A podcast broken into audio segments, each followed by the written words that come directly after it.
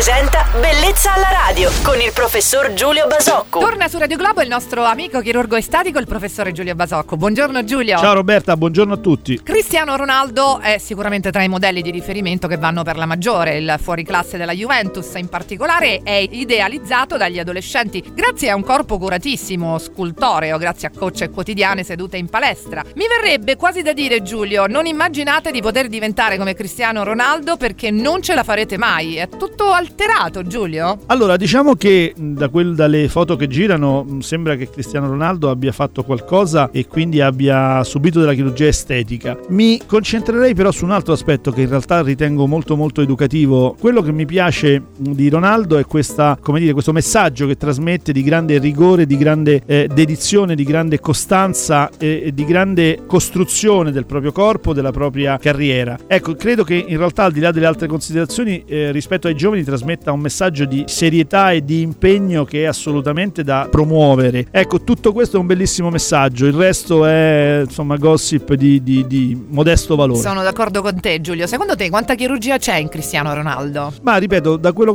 che c'era qualche vignetta che girava qualche tempo fa e che appunto sosteneva che ognuno di noi poteva diventare come Ronaldo perché c'era una foto di lui molto molto giovane e molto molto diverso Orribile. da oggi. Sì, credo che sì, abbia lavorato sul suo viso, forse con una rinoplastica, forse sui denti, ma insomma credo che sia tutto il resto sia molta roba sua. Oggi grande interesse sicuramente di pubblico con questo argomento, eravamo tutti molto curiosi eh, di sentire cosa aveva da dire anche in merito al nostro chirurgo estatico Giulio Basocco. È stato bello Giulio, ci risentiamo domani su Radio Globo, buon lunedì. Ciao Roberta e buon lunedì a tutti. Bellezza alla radio.